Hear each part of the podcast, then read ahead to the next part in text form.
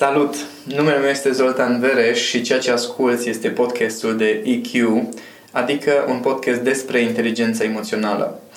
Oamenii spun că le place să stea de vorbă cu mine pentru că nu contează dacă suntem pe drum sau la birou, oricând stăm la povești, înțeleg niște lucruri care în rest le scapă sau reușesc să plece cu idei care îi ajută să schimbe viața, să-și rezolve probleme sau să-și crească performanța în diverse aspecte. Una din colegii mele i-a venit ideea să înregistreze aceste discuții ca să le poată reasculta și am zis, atunci dacă tot înregistrezi, de ce să nu le dăm și altora? Dacă pe tine te ajută să reasculți aceste înregistrări, hai să avem niște discuții pe care să le poți da și la oameni să poate să ajungă și la alții. Așa că ceea ce asculți și această serie de podcasturi pe care urmează să le urmărești sunt exact despre asta. Discuții despre inteligența emoțională aplicată în viață, la nivel sufletesc, în relație de cuplu, în profesie, pe diverse subiecte, discuții foarte naturale, simple între mine și colega mea Madalina, de care sper din tot sufletul meu să te bucur la fel de mult cum fac și alți oameni. Noi suntem pregătiți. Începem? Bună, Madalina! Am înțeles că ai niște întrebări. Bună, Zoltan! Am niște întrebări și nici măcar nu sunt ale mele. Sunt subiecte care au venit de la cei care ne urmăresc și aș vrea să discutăm astăzi despre un subiect pe care mai multe persoane l-au semnalat. Hai că sunt foarte curios. Um, hai să vorbim despre răutatea oamenilor. Adică? Uh, de ce sunt oamenii răi? Hmm, o să-ți răspund cu o metaforă oareșcum. Uh, aveam momente, la un moment dat, într-una din relațiile mele, în care mai făceam câte o ceva, mai deranjam pe câte cineva și întrebam de ce, îs rău? Și zicea persoana respectivă, nu, nu ești rău, așa ești tu. Oh. Și pe de o parte e așa o chestie jucăușă, pe de altă parte e un adevăr foarte important și anume să înțelegem că oamenii, sau cel puțin după părerea mea, sunt foarte puțini oameni care sunt răi în mod conștient. Adică răi intenționat, respectiv uh, doresc să facă rău sau doresc să rănească. Din punctul meu de vedere, majoritatea oamenilor ajunge uh, să fie rău, în ghilimele, mai degrabă din inconștiență, din ignoranță, care, da, este o stare destul de egocentrică, uh-huh. dar ajunge uh, să facă anumite lucruri care să-i rănească pe ceilalți sau să-i deranjeze pe ceilalți din inconștiență mai degrabă decât neapărat că vor ei să fie răi. Au apărut încă un miliard de întrebări Ia le pe rând, te rog. Um, ai spus că oamenii nu sunt răi, așa sunt ei. Așa. Noi am fost crescut cu bazme și cu scenarii de luptă dintre bine și rău în care binele întotdeauna câștigă. Noi, inevitabil, ca educație și ca mentalitate colectivă, mm-hmm. suntem formați să căutăm binele. Binele și nu doar să-l căutăm, să-l etichetăm, mm-hmm. să-l punem într-o categorie și noi să stabilim um, ce este bine și ce este rău. Adică eu să am puterea absolută de a decide dacă nu știu, un comportament, o atitudine a ta este sau nu bună sau rea. Și acum am o întrebare așa metafizică. Hai. Ce este binele? Ce este răul? Cred că asta de fapt voiam să...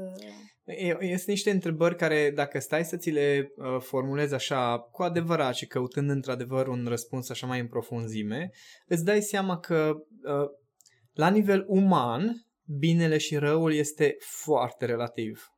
Adică ceea ce consider eu că este bine poate să fie considerat rău sau nociv sau contraproductiv de către altcineva și invers. Uh-huh. Da, consider că undeva la nivel uh, absolut, dacă vrei, există un uh, bine absolut și un rău absolut și vreau să dau un exemplu lui uh, uh, Stephen Hawking, Stephen Hawking, cred că este, uh, care a scris uh, Putere versus Forță, nu știu dacă mi amintesc bine numele lui, dar Putere versus Forță este cartea, în care el face o evaluare, un fel de matematicizare, cum îmi place mie, a stărilor și el acolo are o categorisire foarte importantă și foarte interesantă, care nu este despre bine sau rău, este despre împotriva vieții sau, sau susține, susține viața, viața uh-huh. această stare.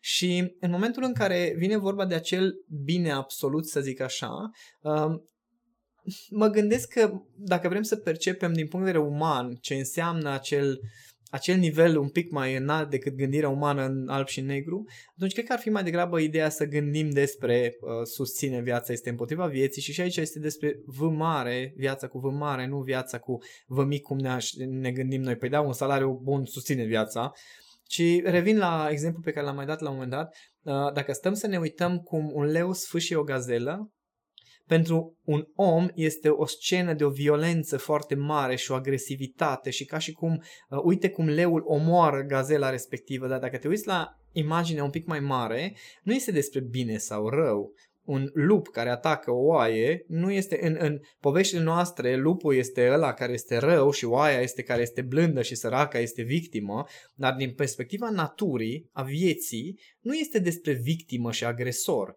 Este despre faptul că un ciclu al naturii susține un alt ciclu al naturii, adică frunzele care mor devin humus și susțin viața mai departe, același copac. Adică mhm. copacul ăla se autohrănește, la fel cum orice ecosistem se autosusține. Și atunci aici vreau să ajung cu răutatea, sunt foarte multe situații în care un om rău cu alți oameni poate să fie bun sau un om care face anumite lucruri uh, pe care el le face cu intenție absolut pozitivă, adică el își dorește să facă bine, să ajungă să facă rău anumitor oameni. Gândește-te inclusiv dacă stai să te gândești, a ajuta pe cineva este bine sau este rău?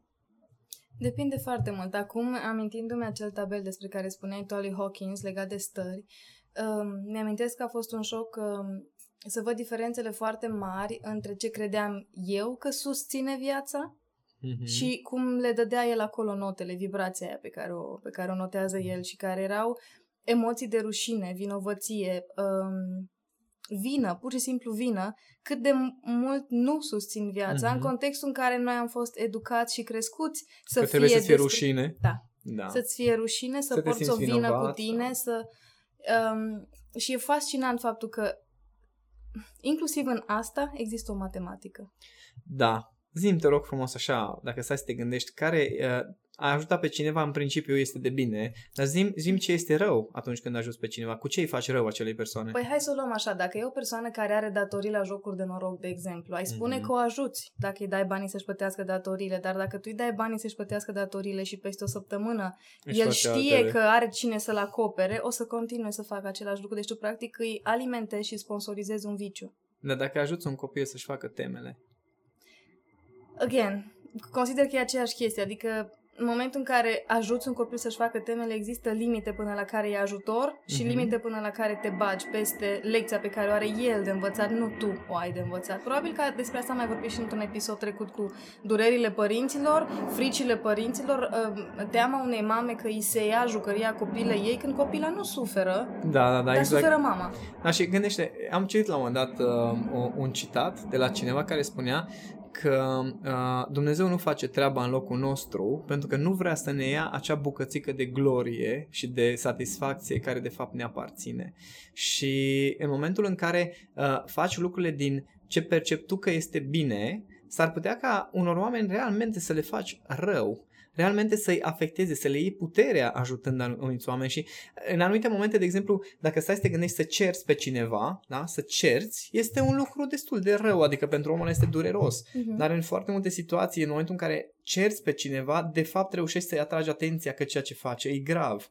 Și atunci, uh, când vine vorba de întrebarea cu care am început, de fapt, de ce sunt răi oamenii sau dacă oamenii sunt răi, Aici ajungem la concluzia mea că este vorba de niște comportamente și atitudini care sunt așa cum sunt și au niște consecințe. Ma, poți să stai și să tot te gândești, bă, ce rău e ăla, bă, ce rău e ăla, cum ăla nu se gândește că, sau poți să-ți vezi de viața ta și să te să ocupi de ale tale. că nu, el nu se gândește că. Da, exact. Nu este vorba de răutate, este vorba pur și simplu de faptul că pentru el acel ceva pe care îl face este normal, este în parametrii lui de funcționare și nu este despre bunătate sau despre răutate. Noi am fost învățat, cum ai zis și tu, din povești, că trebuie uh-huh. să urmărești binele și trebuie să urmărești răul, dar dacă stai să te gândești faptul că uh, tatălui Hansel și Gretel uh, îi, abandonează, îi abandonează în pădure, de fapt îi ajută pe ei ca să-și găsească drumul și să devină puternici și să devină acele persoane care vor fi după aceea.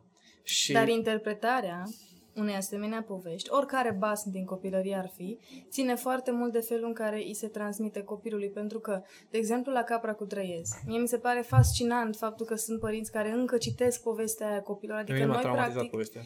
Asta voiam să zic, mi se pare o traumă, pe bune. Practic, tu încerci să-i predai copilului lecția, trebuie să asculți de mama ta, să faci ce spune mama ta, printr-o serie de întâmplări în care puia își pierd capul și mor și sânge pe pereți și de ce ai vrea ca un puș de 2-3 ani să învețe atașamentul, respectiv dependența de mamă, prin exemplele unei crime. Dar pe de altă parte, probabil că există părinți care citesc povestea copiilor și o interpretează într-un alt fel decât o interpretez eu. Deși dacă stăm să ne gândim, în momentul în care pui o metaforă de genul acesta în fața unui copil, nu prea ai ce să mai negociezi. Adică mm. este vorba despre nu asculți de mama, o să întâmple lucruri groaznice. O să mor. O să mor, da. Bun, și aici vine și întrebarea mea, continuarea. Exact cum ți-am zis că eu am interpretat așa povestea și că altcineva probabil poate să o interpreteze într-alt fel, tu ai venit și ai completat cu totuși există niște limite care sunt așa cum sunt, hai să nu, ne mai, să nu le mai ferim. Te întreb, cine trasează aceste limite? Ne întoarcem Sincer, la sprijină viața sau nu?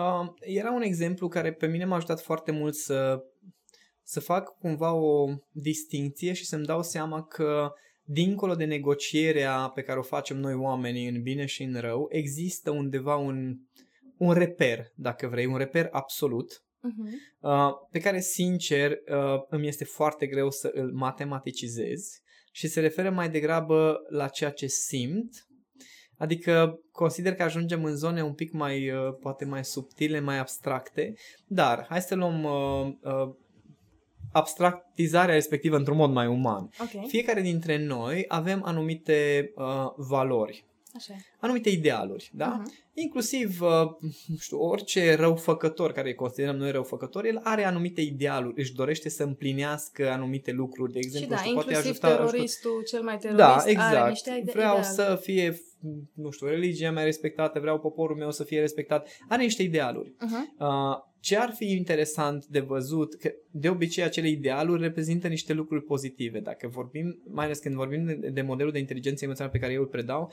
idealuri înseamnă acele lucruri care nu fac rău nimănui, care mm-hmm. nu uh, nu afectează pe nimeni într-un sens negativ. Ei, când vorbim de idealuri de genul acesta, înseamnă că vorbim despre o aspirație către o variantă mai bună a ta. Vorbim de o de dorința ta de a deveni o variantă mai bună a ta, nu neapărat de dacă e bun sau rău, dar varianta mai bună a ta, da?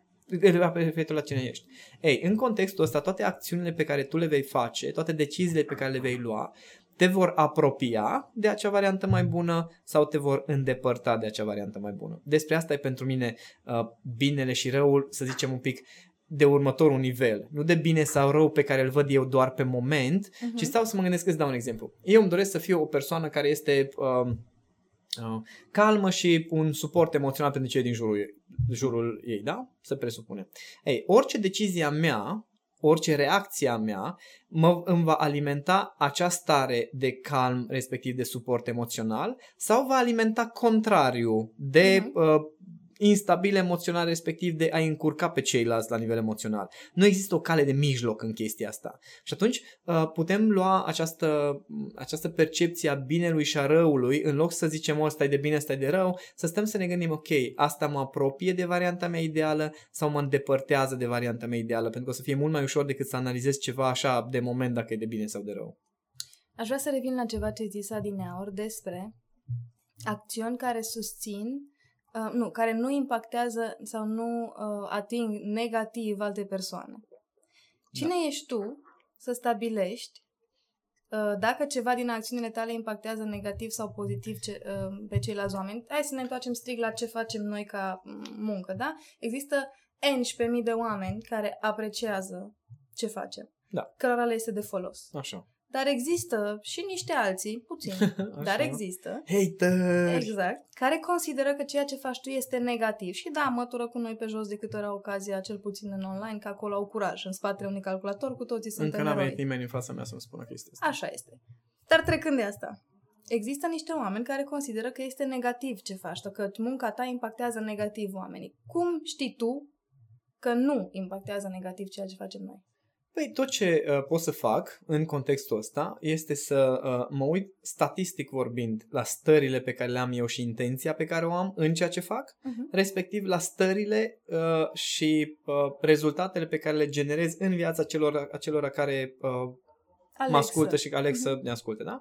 Asta înseamnă că eu mă uit la mine și observ care e procent din stările mele în, implicate în procesul ăsta de uh, creație și de livrare de informații sunt stări constructive, constructive din punctul meu de vedere, de entuziasm, de bucurie, de plăcere, de optimism, de uh, suport pentru ceilalți, da? Asta studiez, uh-huh. stările respective și urmăresc feedback-ul celor care mă urmăresc. Uh-huh mă uit exact ce se întâmplă în viața lor. Ei, atât timp cât marea majoritate, că astăzi am aflat că este corect gramatica să spui marea majoritate și nu este pleonasm, atât timp cât marea majoritate, adică din aia foarte multe mii de per- acele foarte multe mii de persoane care ne urmăresc, uh, 90% foarte către 100 uh, oferă un feedback despre faptul că da, îi ajută în conștientizare, îi ajută în a schimba viața, îi ajută în a lua decizii, îi ajută în, în orice, îi ajută ceea ce livrez eu, înseamnă că din punctul meu de vedere am un impact pozitiv. Adică eu impactez pozitiv viața unor oameni. Că o să fie oameni care atunci când mă ascultă pe mine o să fie uh, supărați și necăjiți și mă fac manipulator și mă fac uh, rău și că tot, tot, deci tot felul de lucruri, că le știi mai bine decât mine, că eu nu mă las să le citesc, Asta, ă, din punctul meu de vedere, arată filtrul lor despre viață. Dacă majoritatea ar fi care ar veni să-mi spună că nu fac bine ceea ce fac și că nu îi ajută și că îi încurcă chestia respectivă, atunci asta m-ar pune pe gânduri. Uh-huh. Respectiv, dacă stările mele în timp ce fac acest lucru ar fi de frustrare, nemulțumire, răzvrătire, revoltă, frică și alte asemenea chestii, atunci da, m-aș întreba, ok, oare ce nu fac bine? Poate fi extrapolat procesul ăsta de gândire la orice situație din viața noastră? Adică, dacă eu consider că mm, faptul că nu mănânc carne îmi face bine și da, discuțiile dintre cei care mănâncă carne și cei care să nu mănânce nu se vor termina probabil niciodată. Dar, din punctul meu de vedere, eu nu fac rău nimănui. Eventual o chinui pe mama că nu mai mănânc șnițele. Da, asta e între noi două. Dar, în rest, la nivel de majoritate sau minoritate, mie mi se pare că nu fac rău nimănui. Cu toate astea, mă enervează când trebuie să explic și să justific de fiecare dată de ce aleg să mănânc salata aia fără pui. Da, dar asta s-ar putea să aibă legătură cu principiile tale din cauza cărora nu mănânci și atunci când cineva îți chestionează principiile, uh-huh. practic e ca și cum te-ar ataca. Pentru că sunt principiile care Pentru mă că fac parte din tine și te definesc, da. Ok, și atunci, deci nu e neapărat despre bine și rău. Da, nu este, sau nu este nici măcar despre mâncatul cărnii, s-ar da, putea să fie despre faptul că te atacă pe tine și că nu te lasă să fie așa cum vrei tu. Uh-huh. E pur și simplu. Deci nu este neapărat starea aceea legată de context fix de mâncatul cărnii sau legat de bine sau de rău. Ce facem cu toți uh, oamenii care, din poziția în care se află acum, poate unii din cei care ne ascultă, ai pățit și tu, am pățit și eu, oameni care vin um, din călătoria lor, din punctul în care sunt acum, își doresc să-și ajute iubitul, iubita, soțul, prietena, sora. Cum am pățit și astăzi. Cum am pățit și astăzi, de altfel, în care cineva te contactează ca să îi oferi ajutor unei persoane. Adică eu te sun să faci o ședință de coaching cu sora mea, spre Așa. exemplu. Da? Dar sora mea nu vrea nu acel mă sună. lucru, dar eu consider că i-ar fi mai bine să facă asta, așa că te sun pe tine ca să forțez un context, mm-hmm. dar eu consider și intenția mea din spate cu siguranță este una în care vreau să ajut din iubire, din drag pentru persoana aia. Mm-hmm. Cum te controlezi în asemenea situații când îți vine să faci ceva pentru că îl vezi pe celălalt că suferă, dar ai și granița asta între, bă, dar ce bine sau ce rău? Sau... Păi, uh, intenția de a ajuta și faptul că îți dorești ca acele persoane să fie bine, mi da. se pare foarte pertinent. Adică exact. nu vrei ca sora ta să sufere, da? Da. În același timp, uh, faptul că tu uh, nu îi lași libertatea acelei persoane să aleagă dacă vrea sau nu ajutorul, dacă mm-hmm. nu îi lași libertatea să vrea măcar să facă o schimbare, atunci încep problemele pentru că atunci, într-o formă sau alta, agresezi acea persoană și de asta tot insist, ok, dacă cineva vrea să îmi uh, să aibă parte de ajutorul meu, să vină personal la mine, să nu vină sora, mama, tata, bunica să zică vreau să lucrez cu cutare, nu. Cutare să vină și să mă întreb vrei să lucrezi, chiar și așa s-ar putea ca după o discuție să-i spun, uite-te, nu am cum să te ajut. Am mai pățit asta, da. dar nu cu asta te ocupi. Ba da, dar din modul în care discuți, din modul în care discutăm, îmi dau seama că felul meu de a aborda problema nu se potrivește cu ceea ce îți dorești tu. Pentru că sunt oameni care, de exemplu, simt nevoia doar să fie ascultați, nu neapărat să-și rezolvă o problemă. Și sunt foarte mulți. Și sunt foarte mulți. Și atunci, dacă vrei să rezolvi o problemă, se potrivește cu modul meu de lucru și modul în care abordez eu o problemă și atunci putem să lucrăm împreună. Dar să vrei tu să schimbi pe cineva, pentru că tu consideri că acea persoană ar fi mai bună dacă ar fi altfel, asta mi se pare o aroganță destul de serioasă. Interesant punct de vedere. Aș vrea să mergem și mai adânc și să vorbim puțin despre um, liceenii care trebuie să-și aleagă facultatea sau cariera sau Așa. vocația. Și tot din drag, tot din iubire, părinții, pentru că ei au diverse cariere, nu știu, medic, avocat, um, judecător și așa mai departe, au tendința să-și încurajeze copiii să meargă pe același drumuri pentru că știu eu, copile, că aici e bine. Îți va fi un pic mai greu un proces, dar e bine când ajungi aici și e cald, e în siguranță, nu o să mor, te ajut uh-huh. și eu pentru că am conexiunile în acest domeniu aceeași stare e în spate. Vreau să-mi ajut copilul, vreau să-i fie bine, vreau să-i fie mai ușor decât mi-a fost Nu, mie. nu vreau să-i fie bine, vreau să-i fie ca mie. E o diferență. Mm, da. E o diferență. Dacă ție ți este bine, deci uh-huh. atenție, dacă tu ești mulțumit de profesia respectivă, ție îți place, ție se potrivește, ești împlinit, câștigi banii pe care ți-i dorești, ai relații pe care ți le dorești, adică în mare parte din uh, ce înseamnă profesia, ești mulțumit și împlinit, atunci poți să zici copilului, fii atent, eu, eu sunt împlinit mare parte în ceea ce am în profesia asta. Nu știu tu cum o să fii. Asta ar însemna să fii conștient de faptul că suntem unici. Adică dacă tu ai senzația că orice altă ființă umană, inclusiv copilul tău, în contextul în care ești tu, o să se simtă la fel ca tine, greșești amarnic. Hm. Și mai mult de atât, eu puțin părinți am văzut care chiar să fie împliniți cu mare parte din ce înseamnă planul lor profesional. Pentru că nu știm ce înseamnă împlinit. Dar noi împlinit înseamnă să bifezi niște lucruri care până la urmă, dacă te uiți din afară, înseamnă să te țină în siguranță și atât. Deci eu încă n-am vorbit cu un om, uh-huh. uh, reformulez. Am vorbit cu foarte puțini oameni care realmente sunt împliniți cu planul profesional acolo unde sunt, atenție, uh-huh. acolo unde ei sunt acum, aici, astăzi. Uh-huh. Nu vorbesc despre posibilitățile pe care le oferă un, o carieră. Uh-huh. Pentru că sunt mulți care sunt împliniți că da, acum mi este mai greu, dar trag tare și o să fie la un moment dat bine. Nu despre asta vorbesc. Vorbesc despre persoane care chiar să fi obținut o poziție, un salariu, niște uh, contexte care chiar să le aducă împlinire în viața de zi cu zi, viața profesională. Mhm. Majoritatea oamenilor nu au această împlinire. Nu câștigă banii pe care și-i doresc, nu au contextul pe care și-l doresc, că tot sunt ceva suferințe sau mare parte din tot felul de neplăceri, dar își ghidează copilul ca și cum ei ar fi luat decizii înțelepte și inteligente în viață. Aici ai problema. Adică noi, noi încercăm să, uh, să sfătuim alți oameni dintr-o poziție în care noi n-am obținut ceea ce îi sfătuim pe ei dar ca să obțină. Dar noi știm că e bine. Da, noi știm că e bine ca și cum ai ști cum îi, dar nu știi cum îi, că n-ai fost știi acolo. Ipotetic. Știi ipotetic. Și aici este o, cum zic, uh, o natură umană fundamentală de altfel, care nu este de bine, nu este de rău, apropo de unde am plecat, uh-huh. este așa funcționăm noi, așa suntem noi oamenii, că avem senzația că știm ce se petrece. Uh-huh. Că știm ce se întâmplă și că dacă se întâmplă așa cum știu eu, atunci mă voi simți și va fi totul foarte bine. Și paradoxal, deși se întâmplă o grămadă de lucruri așa cum credem noi că ar trebui să se întâmple, noi nu ne simțim așa. Sau degeaba credem noi că dacă faci școala aia, dacă faci asta, dacă mergi la jobul ăla, o să ajungi în viață să fii nu știu cine, că tot n-ajungi. Apropo, nu știu câți părinți pot să prezică ce o să fie pe piața muncii peste 5 ani. Sunt foarte curios. Pentru că în acest moment, experții din toate domeniile și din topul topului nu știu să prezică unde se îndreaptă economia mondială. Dar părinții presupun că ei știu.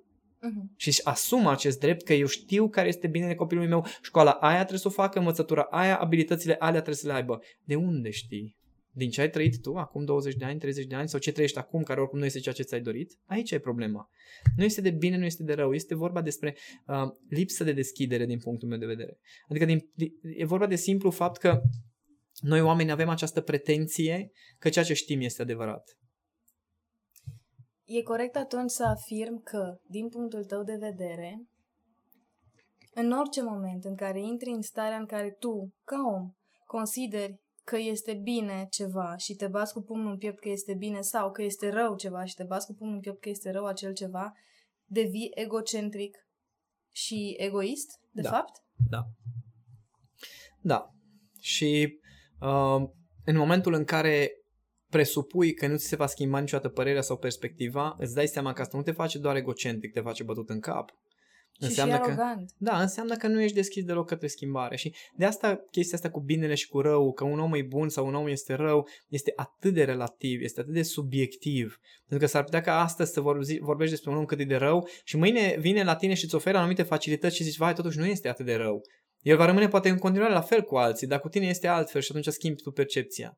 Să nu uităm despre foarte mulți milionari din lume care au foarte multe fundații care ajută oameni care au nevoie. Pentru acei oameni care și-au primit ajutorul din partea fundației președintelui american, el este un om bun, pentru că mie mi-a construit casă, nu știu ce ți-a făcut, dar mie mi-a construit casă și copiii mei nu mai dorm pe jos și dorm acum într-o casă pentru că acea fundație. Da, mai discutasem și astăzi despre persoane care în preajma, nu, nu în țară nu se întâmplă, dar poate în alte țări s-a întâmplat să primească unii făină și ulei din partea uh, unor partide care sunt bune, adică de aia votăm, că sunt buni de ne-au felul lor și, și ne-au dat făină și ulei și sunt buni. Uh-huh. Adică, de zic că depinde foarte mult cum măsori binele la și răul ăla, pentru că se poate schimba de la o secundă la alta sau se poate schimba în funcție de perspectiva de unde te uiți. Normal, în funcție de rolul pe care la aceeași discuție o aveam și um, cu tata la un moment dat când vorbeam despre tipologiile de șoferi în trafic și așa mai departe și comenta și generaliza despre ăia cu mașinile alea. Și m-am oprit și am spus, dacă ți-ar spune că mi-a cumpărat astăzi marca aia de mașină, s-ar mai aplica? Ar fi toți dobitoci aia care au dif- marca respectivă? No, știu, aici... ce, știu ce părere ai. știu ce părere ai, ai altceva, dar vreau să mă refer în primul rând la cât de îndrăjiți suntem împotriva unei idei până când ne include pe noi sau pe ei noștri într-o formă sau alta. Da, sau până când ne dăm seama că am greșit noi undeva în percepția noastră sau pur și simplu începem să cunoaștem mai în profunzime. Apropo de bine și de rău, există totuși uh, niște configurații emoționale care sunt obiective, că aici uh-huh. interveneam cu mașinile, că până la urmă fiecare uh, om, și aici am avut o discuție foarte interesantă cu uh, legat de motocicliști. Uh-huh. Acum, sper că cei care mă ascultă uh, pot să ducă această um, etichetare din partea mea. Discutam și spuneam că din punctul meu de vedere, uh, cei care își cumpără motocicletă, își cumpără, uh, cum zic, am zis așa, am aruncat niște etichete pe care o să le explic după aceea, deci relaxează-te, nu e vorba de nimic grav. Uh, am zis că uh, consider că sunt egocentrici, respectiv uh, uh, egocentrici, hai să rămânem așa. Și s-a luat de mine cineva care avea motocicletă în acel moment și zice, cum adică, de ce zici, de ce generalizezi așa? Și zice, ok, zi te rog frumos, care sunt motivele pentru care își cumpără oamenii motocicletă? Că le place să se dea. Că le place viteza uh-huh. sau pentru că le oferă o anumită mobilitate sau pentru că, mă rog, există mai multe motive. Oricum Imagine. ai calcula, imagine, oricum ai calcula, îți pot demonstra matematică, este vorba despre a ajunge mai repede decât alții, este vorba despre a te strecura acolo unde alții nu pot, este vorba despre sunetul pe care îl scoate motocicleta, care dacă stai să te gândești când merge în oraș o motocicletă, toată lumea îi urăște, dar nu e o problemă asta pentru ei. Și sunt o grămadă de nuanțe care sunt în jurul unui, unui obicei aparent simplu sau unei decizii aparent simple, care de fapt duc cam în aceeași configurație emoțională. La fel cum dacă stai să studiezi diverse mărci de mașini, o să vezi că cei care au acea marcă de mașină, neîntâmplător au ales acea marcă de mașină. Unele și au sunt și mai... lucruri în comun foarte mult. Exact. Uh-huh. Și unele dintre ele sunt foarte evidente, altele, altele sunt mai sub, subtile, să zic așa, dar există un fel de configurație emoțională a proprietarilor de, proprietarilor de, proprietarilor de.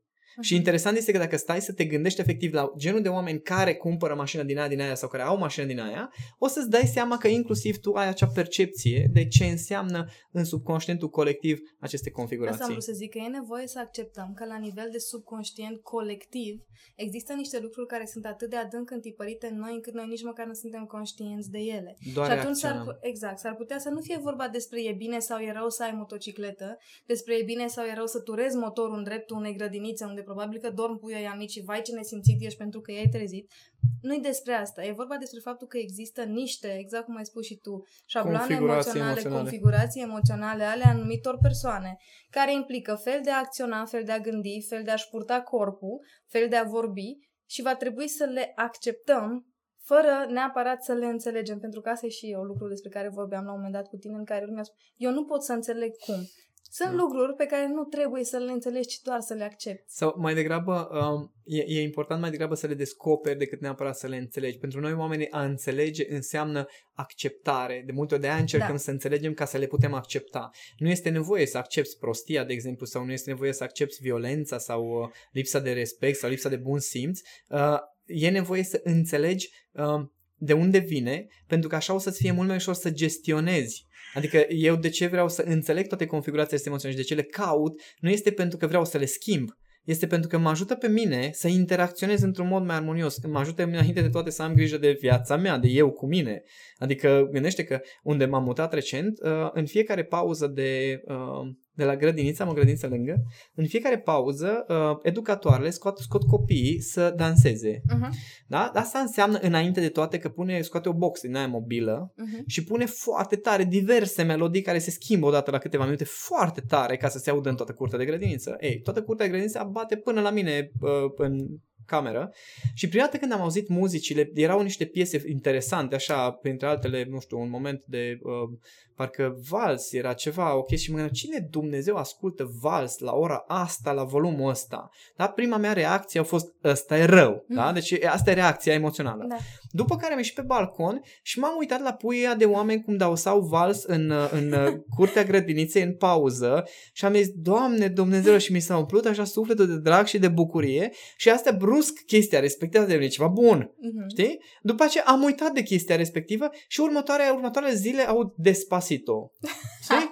și mă gândeam, serios? A, piesa îmi place, dar mă gândeam la volumul ăsta, dar uitasem de grădiniță. Ies din nou să văd de unde a, grădinița și uite așa mergem noi din emoția asta de bine-rău, bine-rău, bine-rău, în loc să căutăm procesul de, de, de a înțelege ce se petrece în alții, în noi, adică mai degrabă să descoperim cum se construiesc lucrurile astea decât să le înțelegem ca să le putem cataloga, să le putem bifa și zicem gata, ăsta e bine, ăsta e rău, cu asta am terminat. Uh-huh. Și atunci, pentru mine, a depăși conceptul ăsta de judecata asta până la urmă de bine sau de rău, ceea ce fac ceilalți, este despre a descoperi viața. Este despre a trăi într-o constantă stare de copil, dacă vrei. Și de curiozitate. Exact. Starea asta de curiozitate în care, ok, asta pare să fie de rău, adică mă deranjează, dar oare ce se mai află altceva? Oare dacă nu m-ar deranja, cum aș reacționa? Oare pe la de ce nu-l deranjează? Are Abraham Lincoln o vorbă, un citat. Um, I don't like this, pers- this person, I should get to know them. Nu-mi place această persoană, ar trebui să o cunosc. Da, exact asta e starea. Pentru că de foarte multe ori etichetăm, judecăm dintr-o reacție emoțională foarte adâncă, nici nu știm de unde, poate de la mama, de la tata, din copilărie, de la bunici, de la alte generații, cine știe de unde, din subconștientul colectiv, dar nu ne dăm seama ce se întâmplă cu adevărat în acea persoană, care e o ființă umană care are la fel limitări ca tine, la fel aspirații ca tine, la fel bucurii ca tine și nu este despre bine sau despre rău. Ca să concluzionăm, din ce spui tu, nu există oameni răi. Nu există oameni răi, există oameni care ne deranjează foarte tare, unii dintre ei. Dar dacă ajungem să-i cunoaștem și ajungem într-adevăr să avem o stare de compasiune, de respect, de înțelegere și, de ce nu, chiar de înțelepciune, atunci o să vedem cum se integrează acei oameni într-o imagine mai mare și, de ce nu, poate chiar putem să-i ajutăm dacă au nevoie de chestia și asta și dacă ei, ei o cer. Uh-huh. Foarte faină explicație, mulțumesc. Și eu mulțumesc. Să aveți cu toții o zi faină și să nu îmi scrieți de oameni răi. Ar fi interesant să ne scrieți despre cum v-a schimbat percepția despre cineva care vi s-a părut rău la un moment dat, ca să vedem că totuși oamenii nu sunt buni, nu sunt răi, așa sunt ei și contează foarte mult cum îi abordezi și cum îi vezi tu.